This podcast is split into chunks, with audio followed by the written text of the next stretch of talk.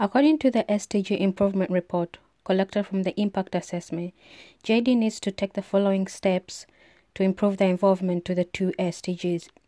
First, JD needs to integrate the SDGs into the company so as to contribute to the said SDGs. This will require a systematic evaluation and realignment to identify how the company is best positioned to make the most meaningful contribution.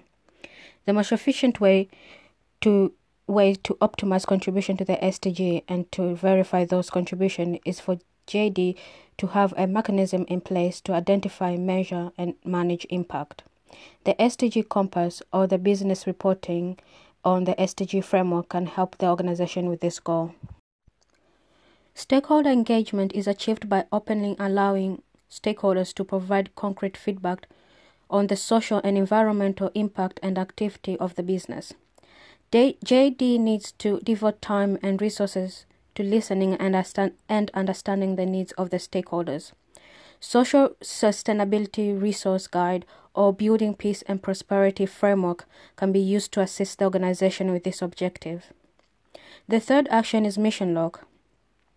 The organization needs to protect their mission and ability to formally consider stakeholders in their decision making through their corporate structure or corporate governing document. Becoming a big corporate organization can assist JD with this objective. Corporate Citizen Program enables companies to contribute back to the communities in which they operate, in addition to traditional economic value they provide like jobs, tax contribution, and purchases.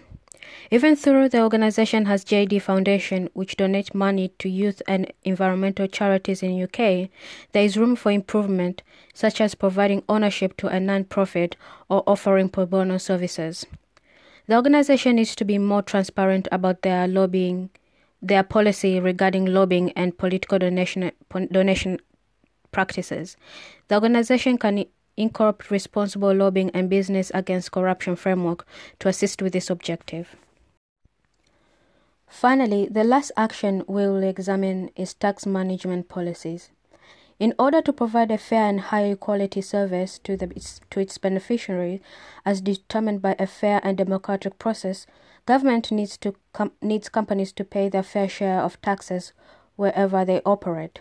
The UK Fair Tax Mark is a certification scheme that seeks to encourage and recognize organizations that pay the right amount of corporate tax at the right time and in the right place.